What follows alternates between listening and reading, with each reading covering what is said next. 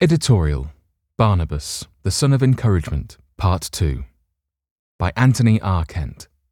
Anthony R. Kent is the General Conference Associate Ministerial Secretary. Have you ever been disappointed that you have been overlooked for a position or responsibility? Luke chapter 10 verse 1 describes Jesus sending out the 70 to various places to prepare the way for his ministry. What a potentially dangerous faith venture. They were, quote, lambs in the midst of wolves, end quote, with, quote, no money bag, no knapsack, no sandals, end quote, and no prearranged accommodation. But the mission was a resounding success. They, quote, returned with joy, saying, Lord, even the demons are subject to us in your name, end quote. Jesus responded by saying, quote, I saw Satan fall like lightning from heaven. Ellen G. White, addressing this event, notes quote, Henceforth, Christ's followers are to look upon Satan as a conquered foe.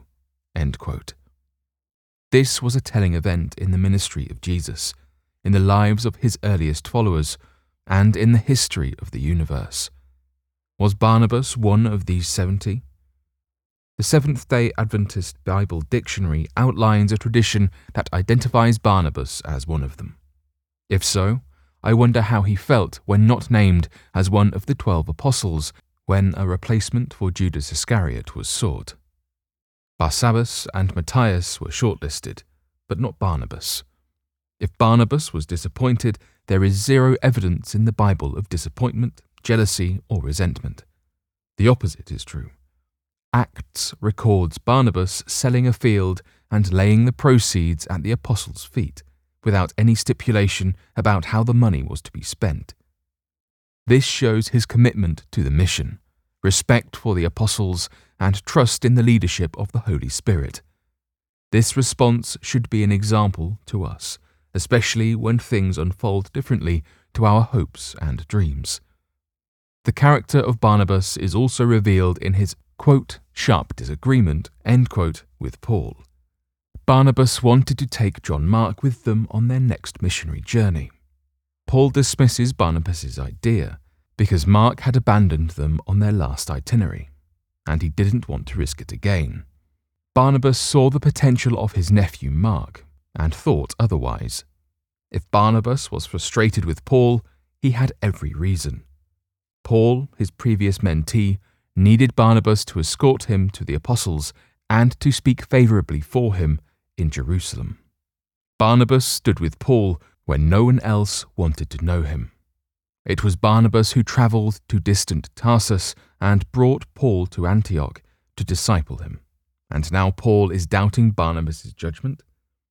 Resolute in their opinions, both went their separate ways Paul with Silas, and Barnabas with John Mark.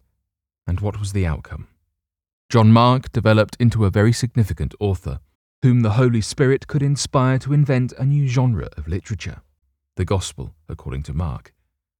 Scholars believe that Mark was the first of the Gospels to be written, and that it served as a source for Matthew and Luke. Our Bibles today could look very different had it not been for Barnabas's ministry to John Mark.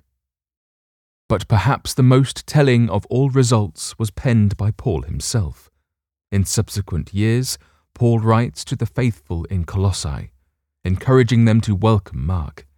And Paul, not so subtly, notes the shared relationship between Mark and Barnabas, an implied tribute to the ministry of Barnabas to Mark.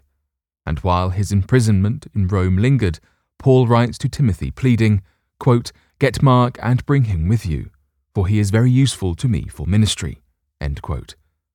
Surely this is a further tribute and recognition of the ministry of Barnabas, the son of encouragement. Barnabas remains as an enduring role model for all disciples of Jesus to emulate. For bibliographical and biblical references on this article, and for much more content for elders and church leaders, please visit eldersdigest.org.